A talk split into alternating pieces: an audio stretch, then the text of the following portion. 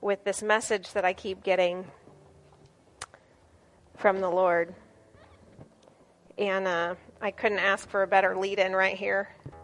Because don't you love that when you're really seeking the Lord and you're really hearing from Him, that He brings all kinds of confirmation from people who have no idea what He's saying to you? And uh, it's just like in His goodness that He just does that. You know, He just makes it so clear. And uh, so, so a few weeks ago, I kept, I kept feeling like the Lord said, I want to open blind eyes. And I didn't share that with Pastor Don. He doesn't know that.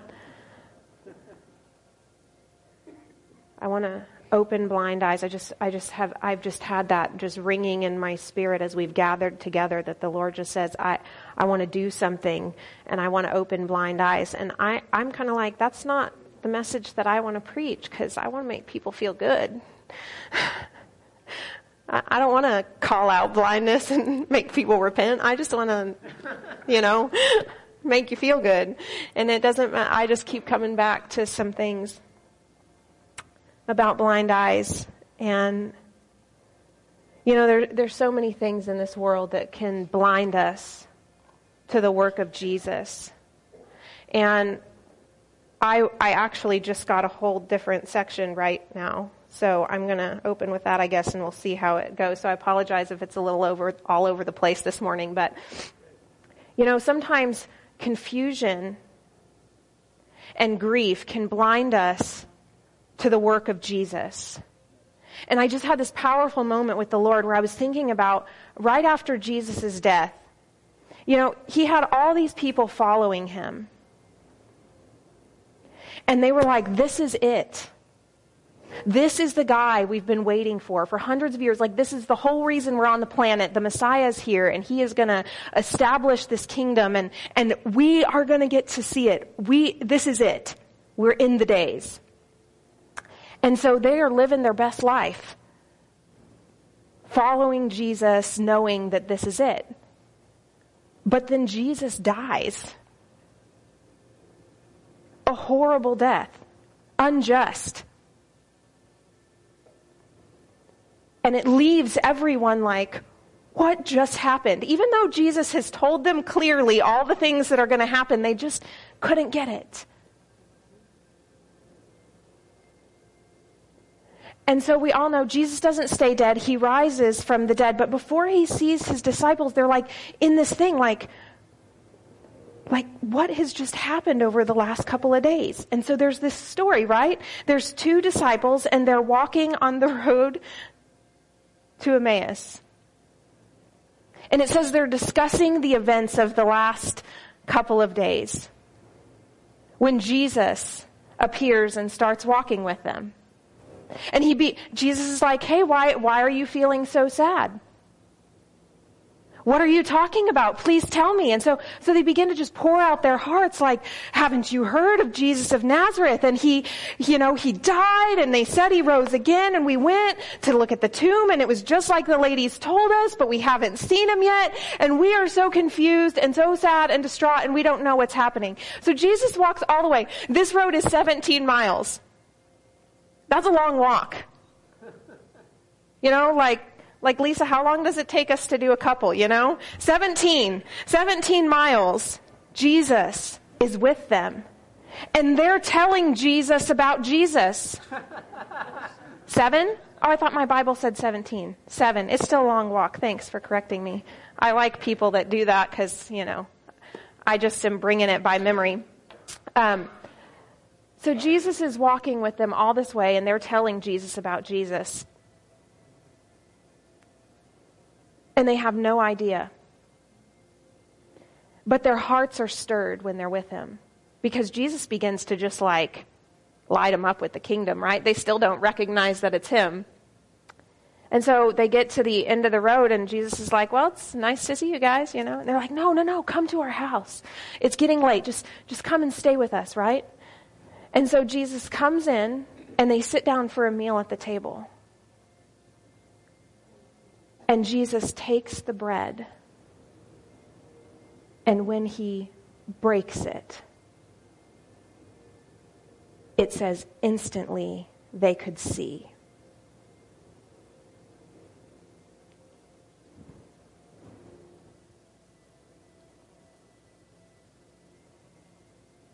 He took the bread and blessed it and broke it and he gave it to them. And all at once, their eyes were opened and they realized it was Jesus. And then he disappeared. Such an interesting story. But see, I was, I was so moved during communion. I was just like having this moment with the Lord, like thinking about, John, John was saying, you know, when Jesus breaks the bread, it gets it gets their attention. And I was thinking about like this this matzah bread that we use for communion, you know, because it doesn't have the yeast and stuff in it, so it's kind of hard. And I thought about the sound. You know, the sound of the breaking of the bread and how that got their attention at the Last Supper. It just, you know, and it was like, oh, something is changing. Something new is happening. And then you have these guys who love Jesus who are so covered in their confusion and their sadness. And what opens their eyes except for the sound of the bread breaking? And all at once their eyes were opened. Do you understand how powerful it is to come to the Lord's table? The power of the broken bread to, to open our eyes. When you, I mean, I, I can't even imagine what they thought. We just told Jesus all about Jesus this whole time, you know? And, but they, they said, how did we not know it was him? Couldn't we tell that our hearts were deeply stirred? You know, so it's like they were feeling the presence of Jesus. It was familiar, but they had no eyes to see that it was him because of their circumstances because it didn't play out like they thought it was going to, because they, they couldn't understand with their natural mind. And yet, at the table, at the sound of the breaking of the bread, their eyes are opened. Is that powerful? Man, sometimes we just got to come to the table. You don't have to wait till the first Sunday of the month to break the bread. You know what I mean? Like you can go home and do that any old day. You should just keep you some, some juice and some bread and just nourish yourself. Man, open your eyes. Come to Jesus at his table. It's so powerful. So there's all kinds of things that, that can blind our eyes. It could just be your circumstances. It could just be that you can't understand what's going on around you with your natural mind and you get so covered up in your battles and your losses and your grief and, and that's not even a terrible thing. The point is that you have to encounter Jesus. If we want to have open eyes, we have to encounter Jesus. But see, the other thing is that the enemy is always at work, and he would love nothing more than to have a church walk around blinded. And one thing that keeps us blinded is by not growing and becoming stagnant in who we are, and even worse, just becoming religious. See, there's, there's something that's happening, I believe, all over and what, what's happened is a lot of Christians have become really good at building a facade and putting all of their attention and effort into building something that looks good on the outside. But there's nothing else. You guys still love me? Hanging in there?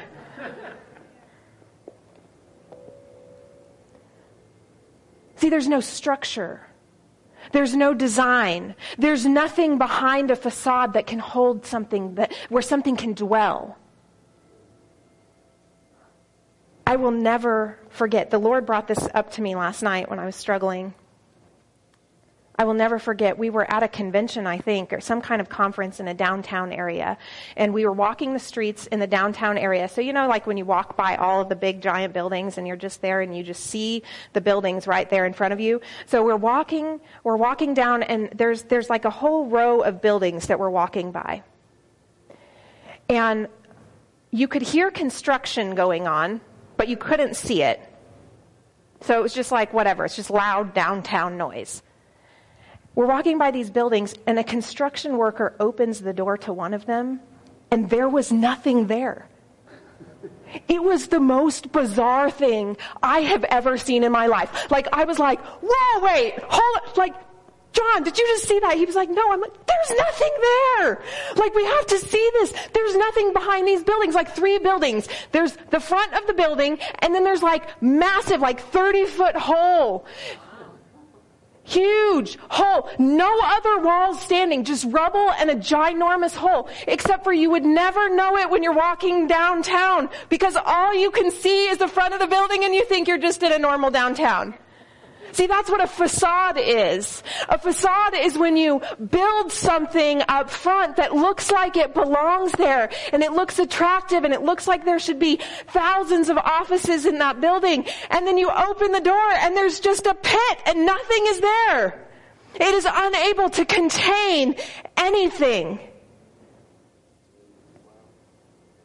Now there's a problem when Christians begin to live their life this way, or really anyone, but it's a big problem when Christians live their life this way, okay?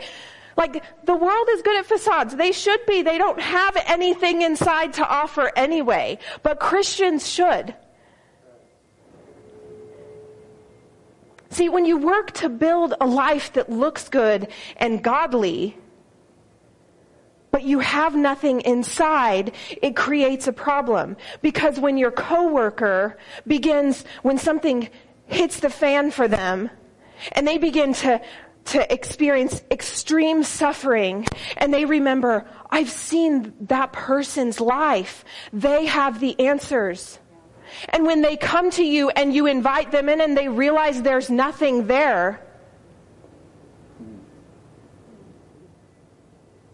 You've done nothing.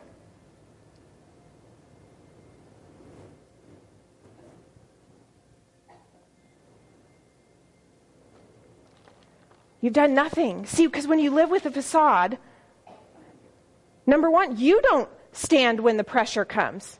Because if all you have is the front face of a brick building, when it gets real windy or a storm comes, you better watch out. You know, have you ever played Legos with your kids? And you see who can build the, the tallest tower. So, so I tricked the boys. This was so awesome. It's so awesome when your kids are little and you're so much smarter than they are. Don't you love that, parents? So they're like, we're going to build a tower and it's going to be awesome.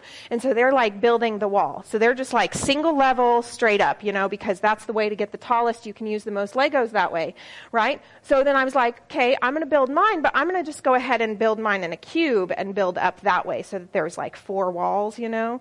And so then what happened is when they, when they came and, because if you have boys, you have to destroy everything you build. There's no reason there is no reason to leave anything standing, right? I mean, the only reason you would build up a cool wall is to bust it down. And so, so when they came and they try to bust it down, man, it takes nothing. And the, t- the higher the Lego gets and all of those things, they just fall over and then everybody's like, ah, mom, why is yours not falling? And then you're like, let me teach you a godly principle right now. Because when you have a foundation, you know, See, foolish man built his house on the sand, son. That's like your Legos. And, but mommy uses the rock. Uh, so, but see, there's, there, there's something to that of when you, when you just have a facade, when you only have a single level wall, when pressure comes into your life, you will crumble because you cannot stand. And, and see, we're watching a lot of that happen in, in Christians today. The world doesn't need to see us crumble under pressure. The world is looking to the Christians to see how can you suffer and still believe? How can you go through tremendously hard times through pressure and you still stand? See, when you, when you have something full, when you have built, when you have grown in the Lord, when He is dwelling in you and doing a work in you, then Christians suffer well and it draws the world to us. They already know what it's like to live behind a fake facade and be crushed every time something happens in your life. When you live with a facade, you only have the ability to have surface level relationships because you can't invite anyone inside.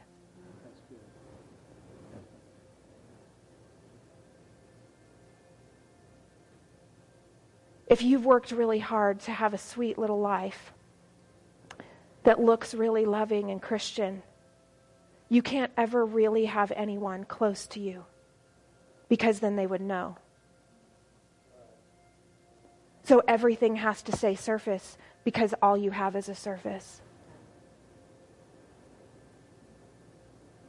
The church has, we, we can't do that. That's not God's will for his people. We're called to have depth of relationship. And you know, when you live with a facade, there's nothing inside. There's nothing, nothing sustainable. You can pour all you want through the facade, but it can't be held if there's no structure behind it. You know, Jesus isn't interested in you offering a pretty exterior. And quite frankly, neither is the world.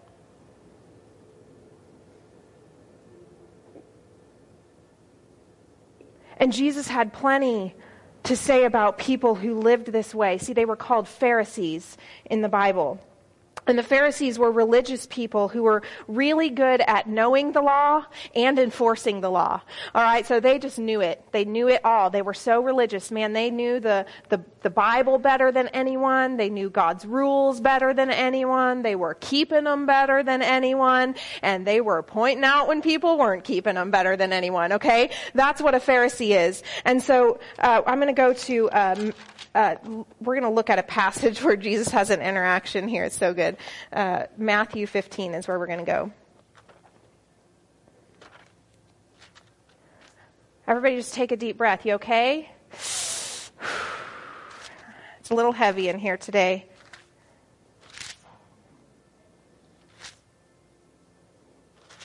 All right, so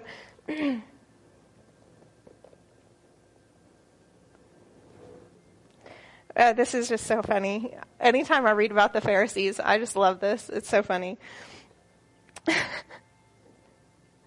so the Pharisees and the religious scholars came from Jerusalem and they approached Jesus with this question. Why do your disciples ignore the traditions of our elders? For example, they don't wash their hands before they eat bread. You know? So it's like they're just coming to just say, hey, we've noticed that your followers aren't following the rules. And why is that? And so Jesus just like, you know, says, how come you ignore some of the commandments and you don't keep all of them? You know, he just kind of plays with them or whatever. And this is what he says about them in verse 8. It's, it's quoting Isaiah. It says, these people honor me only with their words, for their hearts are so very distant from me. They pretend to worship me, but their worth, worship is nothing more than the, than the empty traditions of men.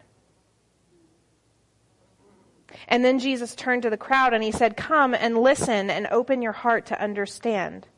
What truly contaminates a person is not what he puts into his mouth, but what comes out of his mouth.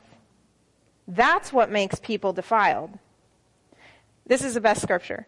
Then his disciples approached him and say, Hey, Jesus, don't you realize you just offended the Pharisees?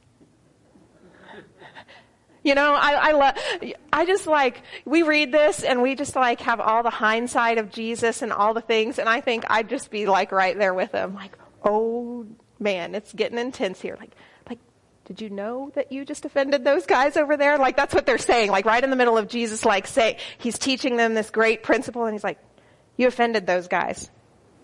And hmm. Jesus replied, Every plant that my heavenly Father didn't plant is destined to be uprooted. Stay away from them, for they're nothing more than blind guides. Do you know what happens when a blind man pretends to guide another blind man? They will both stumble into a ditch. And then Peter's like, hey, could you explain that last thing to us? and Jesus said, even after all I've taught you, you still remain clueless? Is it hard to understand that whatever you eat enters your stomach only to pass out into the sewer, but what comes out of your mouth reveals the core of your heart? Words can pollute, not food you will find living with an impure heart evil ideas, murderous thoughts, adultery, sexual immorality, theft, lies, and slander. That's what pollutes a person. Eating with unwashed hands doesn't defile anyone. See, Jesus is just rubbing up against a strict law that was there about what was clean, what was unclean, all of these things. But, but he, he comes against these Pharisees. And they are just fit to be tied. They are just so offended. Here's the thing. You know, if you are if you are a victim of a Pharisee mindset, you will be easily offended. Especially in worship. You will be good at seeing other people sin. And you will feel really good about your life. And you will be able to live a life that you can do. If you are living on autopilot and you think that you can just live your Christian life in your own strength, you might be a Pharisee.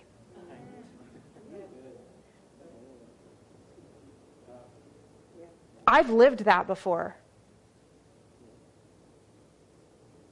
I want to live in a place where I can't do anything without the strength of God.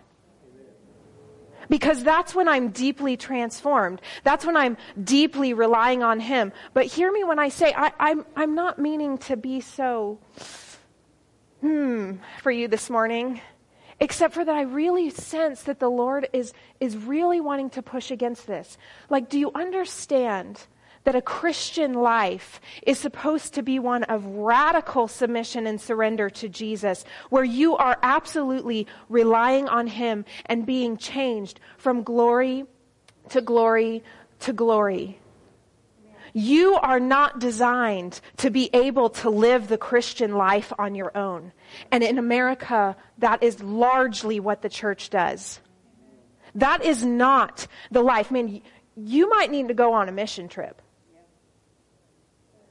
Go watch people in other countries who fight each other to get into meetings, who press their faces up against the glass because the word of God is being preached there. Go to nations where you have young people who are the only Christian in their school and it's worth it. Go to nations where, where people are like, oh, I don't care if I'm killed because my country has to hear the gospel. Do you understand that there is a whole level of living for Jesus that America has really lost because we become Pharisees when we live a life that we can manage.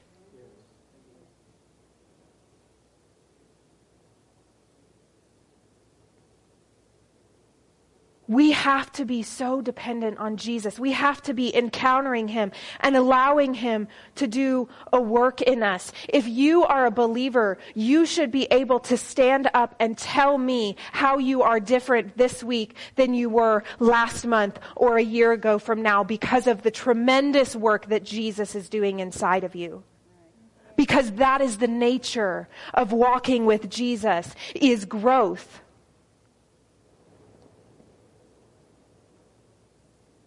And sometimes, sometimes with our American mindset, we can just think, this is just so hard.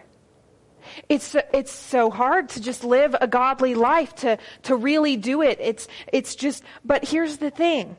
It's not. Because God is a good father. And He has equipped you for everything you need to live a spiritual life that flourishes, not that just skates by, not an average spiritual life. See, the Holy Spirit has given you everything you need to live a spiritual life that flourishes. I'm going to flip to 2 Peter. If you want to go there with me, I'm going to kind of jump back and forth between translations here.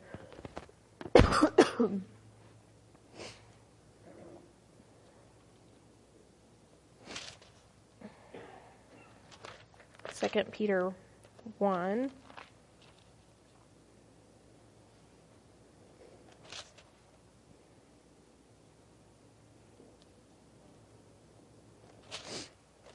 You know, First Peter 1 doesn't have what I'm looking for. It's amazing when that happens. Make sure you're in Second Peter. I was like, where is that verse? In verse 3, it says, Everything we could ever need for life and complete devotion to God has already been deposited in us by His divine power. For all of this was lavished upon us through the rich experience of knowing Him who has called us by name and invited us to come to Him through a glorious manifestation of His goodness. And as a result of all this, He's given you magnificent promises.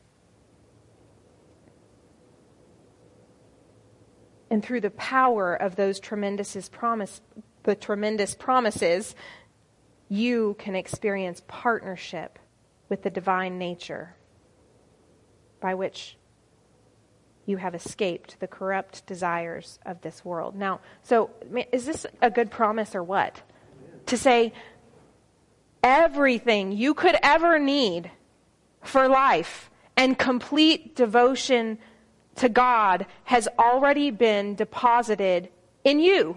It's already there. So it's not, see, that takes away the pressure to even make a facade because all the ingredients are already in your spirit. So don't give in to the lie of the enemy that you have to pretend. See, that's the way the enemy is, is confusing and deceiving the church today, is by saying, you have to have it all together, so you need to build this thing that looks a certain way. And really, you already have everything inside of you from the Holy Spirit to just live the life. So there's absolutely zero reason to build some fake exterior to make it look better because you are not going to get better than what the Holy Spirit can do in you. Can I just tell you that? I know that you think you all know that, but then we live like we don't know that. You cannot build something better on the outside than what the Holy Spirit has already built on the inside of you. So let's not try to compete with him because my job is just never going to compare. It's just never going to do the job. It's just going to be in my own religious endeavor to build an idol like a statue that does nothing, you know, when everything inside of me from the Holy Spirit is there to live a godly life. There's, there's no reason for me to do it out of my own strength because it's in your spirit already. So good. So good. We're going to keep reading there, but I'm going to switch translations. I've been reading out of the Passion Translation, if you've been curious. It's so different, and I really like it. It kind of makes uh, Scripture come alive to me in a new way because I'm so used to just reading it the same way, and then you read something with fresh words, and you're like, oh man, this is so good. It just becomes a fresh revelation and new for your heart. But listen to this. In view of all this, so all the things that you've already been given to build your life and all the promises in view of all this. Make every effort to respond to God's promises. Supplement your faith with a generous provision of moral excellence, and moral excellence with knowledge, and knowledge with self-control, and self-control with patient endurance, and patient endurance with godliness, and godliness with brotherly affection, and brotherly affection with love for everyone. The more you grow like this, the more productive and useful you will be in your knowledge of the Lord Jesus Christ. Listen to this. But those who fail to develop in this way are short-sighted or blind, forgetting that they have been cleansed from their old sins. See, when you don't grow in your faith, it produces blindness in you and you forget about the wonderful work of Jesus, that you've already been cleansed of all your sins. And you, that, that's what happens, right? We forget that Jesus paid it all. And so we become blind to the work of Jesus.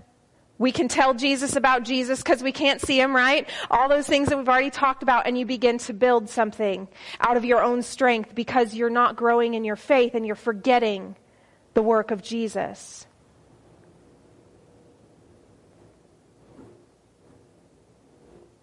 But when you respond to God's promises and you begin to grow in your faith, you begin to walk in moral excellence, knowledge, self-control, patience and patient endurance. I mean, anybody who's been walking with Jesus for a long time, these are things that he's working out in you. Amen? Like, eh, can I, is that like working in other people's lives too? You're like, yeah, I'm learning some endurance. Yeah, God is working some patient endurance into me and he is working on my morality for him and he's, he's working on my, my love for all people. Right? And that's not just like magic. See, it's a response to the Holy Spirit in you. And so this whole thing is not meant to like kick you in the teeth and send you home and say, you blind Pharisees, repent right now. Okay?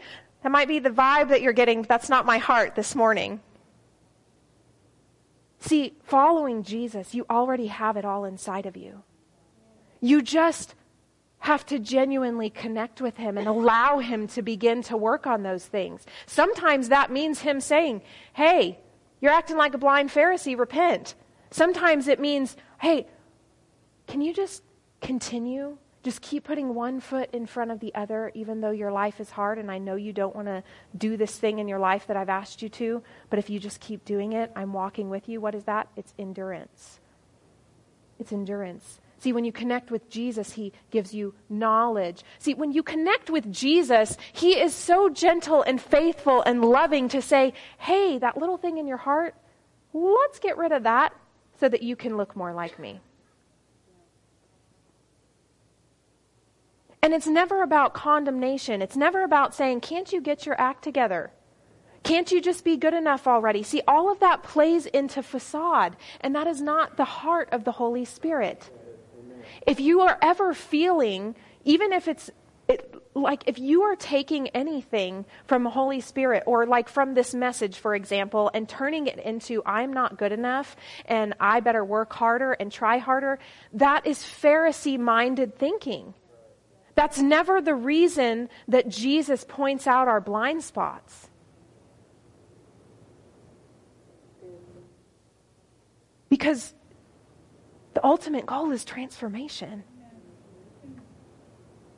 I don't know about you, but I want to look more like Jesus. I want to love more like Jesus. I've got a long way to go. So it's not even, it's not like a one time and you're done. We're talking about years and years and years of growth. Like I've been a Christian for a long time. that number used to be smaller. Do you ever just get shocked in your mind? Like, how could I? I've been a Christian for 27 years. I've lived my Pharisee days. I've lived good days. I've lived bad days. I've lived close to Jesus. I've been transformed. But man, I can look over my life and honestly say, Jesus has changed me. Some of you can be like, Jesus has changed her.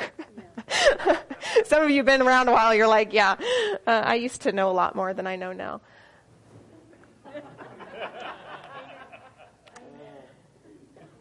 You might, you might be a Pharisee if you know it all.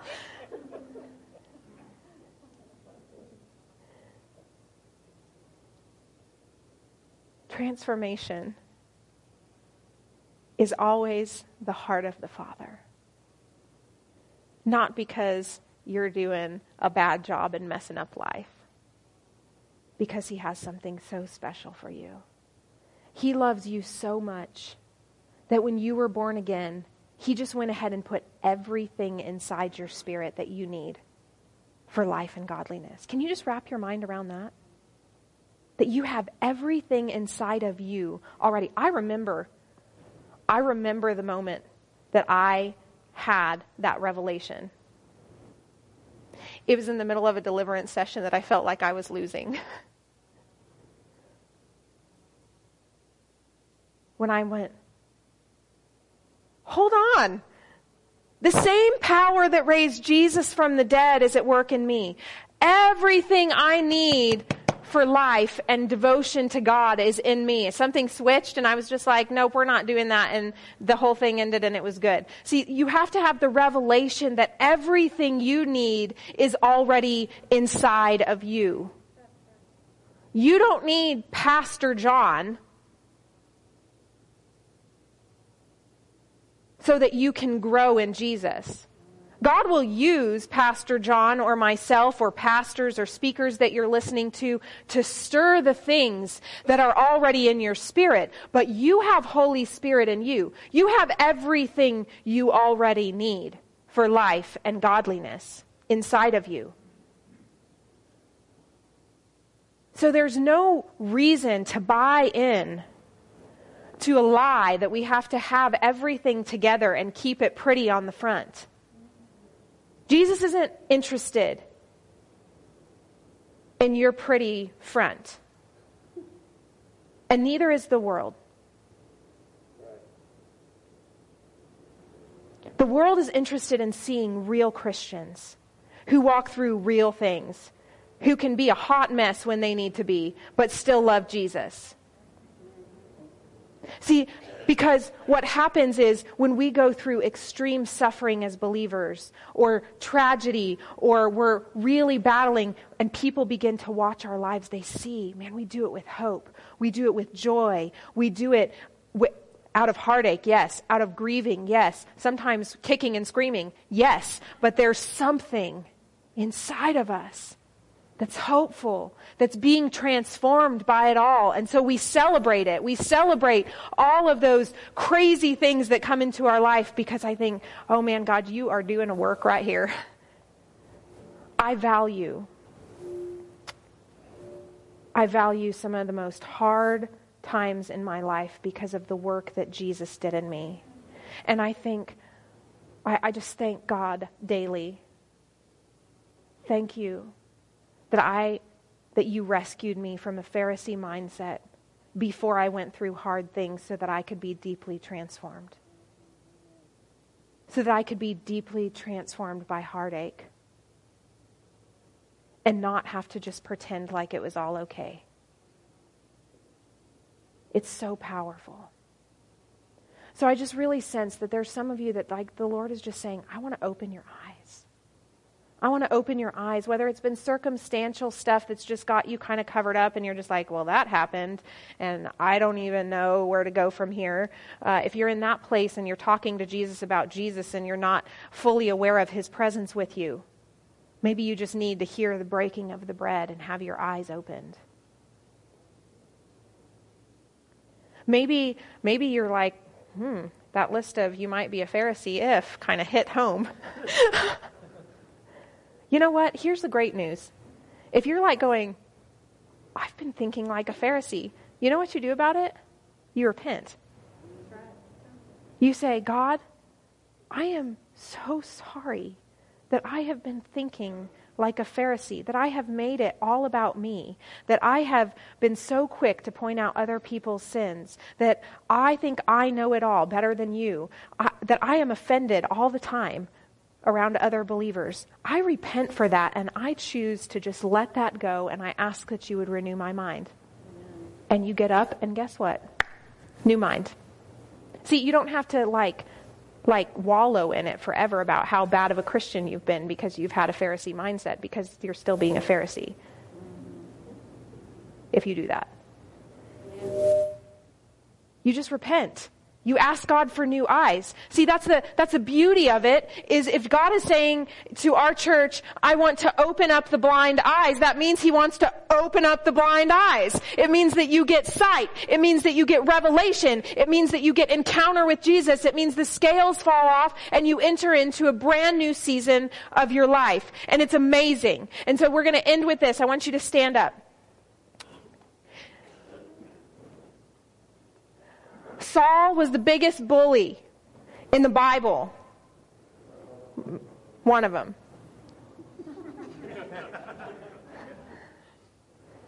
He was a bully to Christians. He hated them. He was killing Christians. He was on assignment. And you know who he was? He was a Pharisee. I'm serious. He was. He knew the Bible better than anyone. He lived it out better than anyone. I mean, he was just killing Jesus lovers. He was just like, lovers of Jesus, they're just dying everywhere at my hand. I'm going to imprison them. I'm going to take them out. Like that was his heart. He's a big bully. And so he's on assignment to go get Christians in Damascus. And he has an encounter. And God gets him. Like light flashes, falls to the ground. He hears the audible voice of Jesus saying, Why are you persecuting me? And he goes into the city blind from this experience. And he's fasting and praying. And God sends a strong believer. He says, I want you to go pray for Saul.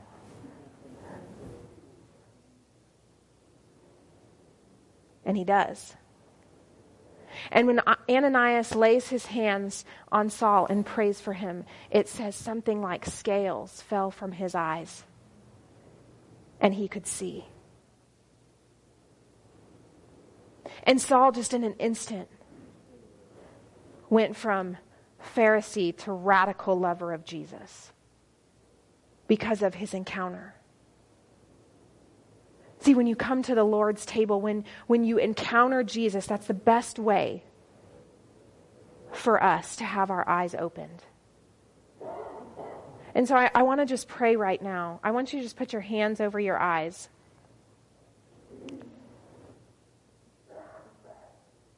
Father, in the name of Jesus, I speak to every set of eyes that has been blinded by grief by circumstances, by confusion, or by Pharisaical thinking.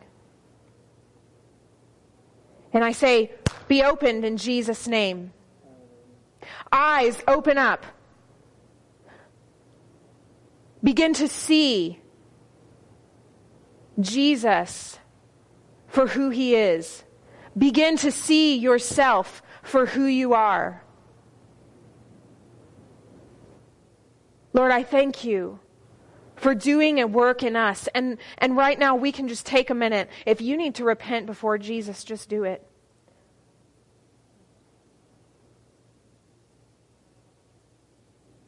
Jesus.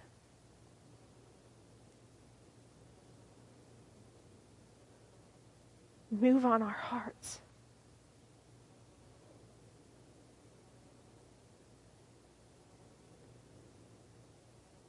Oh God, we don't want to be believers who build a facade and are limited to surface level relationships and crushing under pressure.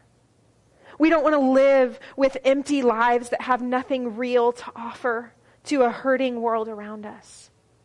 Oh God, would you come and do a work in us?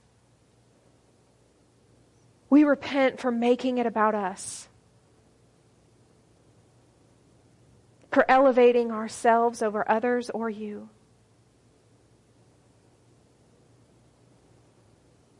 Thank you, Jesus, for renewing our minds and for breaking a religious spirit that would try to come in and keep us from fully encountering you and from fully loving the world the way we're supposed to, and from fully loving each other for that matter. Lord, and can we just say that we will be a church that even though it's terrifying, it's terrifying to begin to break down a facade sometimes and live a real, authentic life that's being changed and transformed because that's not always fun to have patient endurance built in us. But we want to be that people. We will step out from behind anything that we have made with our own hands to follow you, Jesus. To allow you access to the innermost part of our heart, no matter what you might find there. We give you permission to begin to build, to begin to transform And in the process, God, I thank you that we will see you in ways that we have never seen you before because our eyes will be opened. Thank you for your promises.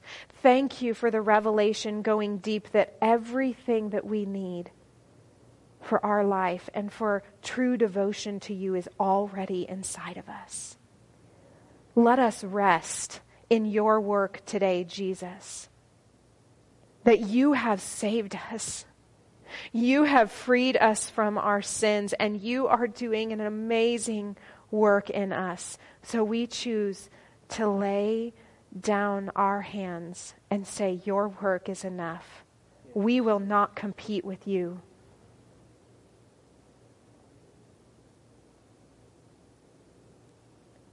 Give us fresh eyes for the world around us.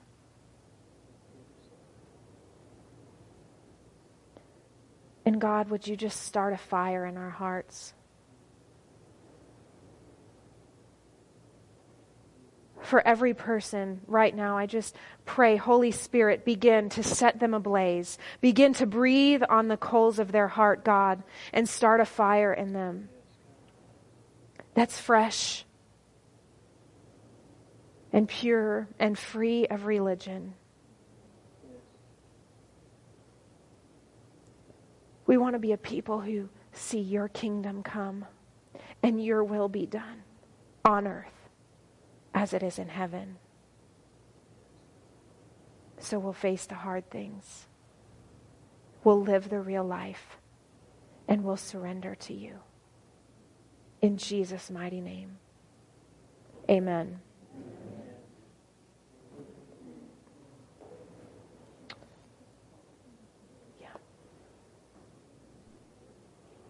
As I was on the way to church this morning, I felt like the Lord gave me something for this church. And um,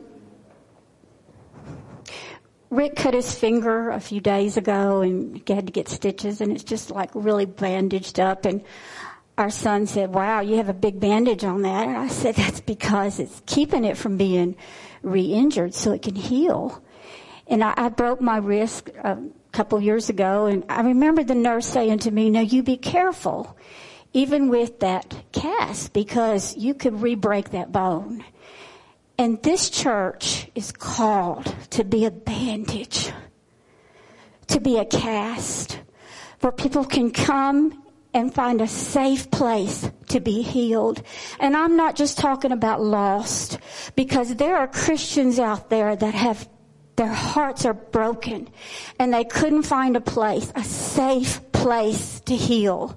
So they would go in these churches and they'd be re-injured and re-hurt. And so what I feel like it's so important that you hear what Ashley's saying because see, there's a call on your life to be a part of bringing healing to people who have stumbled and hurt and they're, they're broken and they're wounded and they can't even be fruitful. And so when you are a part of that healing because it's a safe place for people to come and be healed, some will come and they will go out and they'll leave. Some will stay and be doctors and nurses here, but some will go other places and everything that they do you're a part of. This church may never be a mega church, but it will have mega, mega, mega, mega rewards.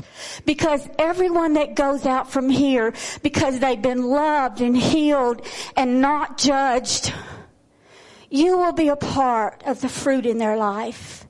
And I just think that's so profound for you. I will never forget you guys. I will never forget you and everything that God gives me the great privilege to do. And Rick, as we leave here, you guys will be a part of it. I just love you. I love you more than I can put into words. You're a beautiful group of people. And it's a safe place. There aren't a lot out there, honestly. I looked. I know especially in West Texas. There's just not a lot. So I tell people when I tell them about my church, it's the most non-judgmental church I've ever been to. And I've been to a lot and been involved in ministry in a lot. And you guys are top. It's precious. Just wanted to say that before I left. Thank you. Oh, I love this woman. This woman and John.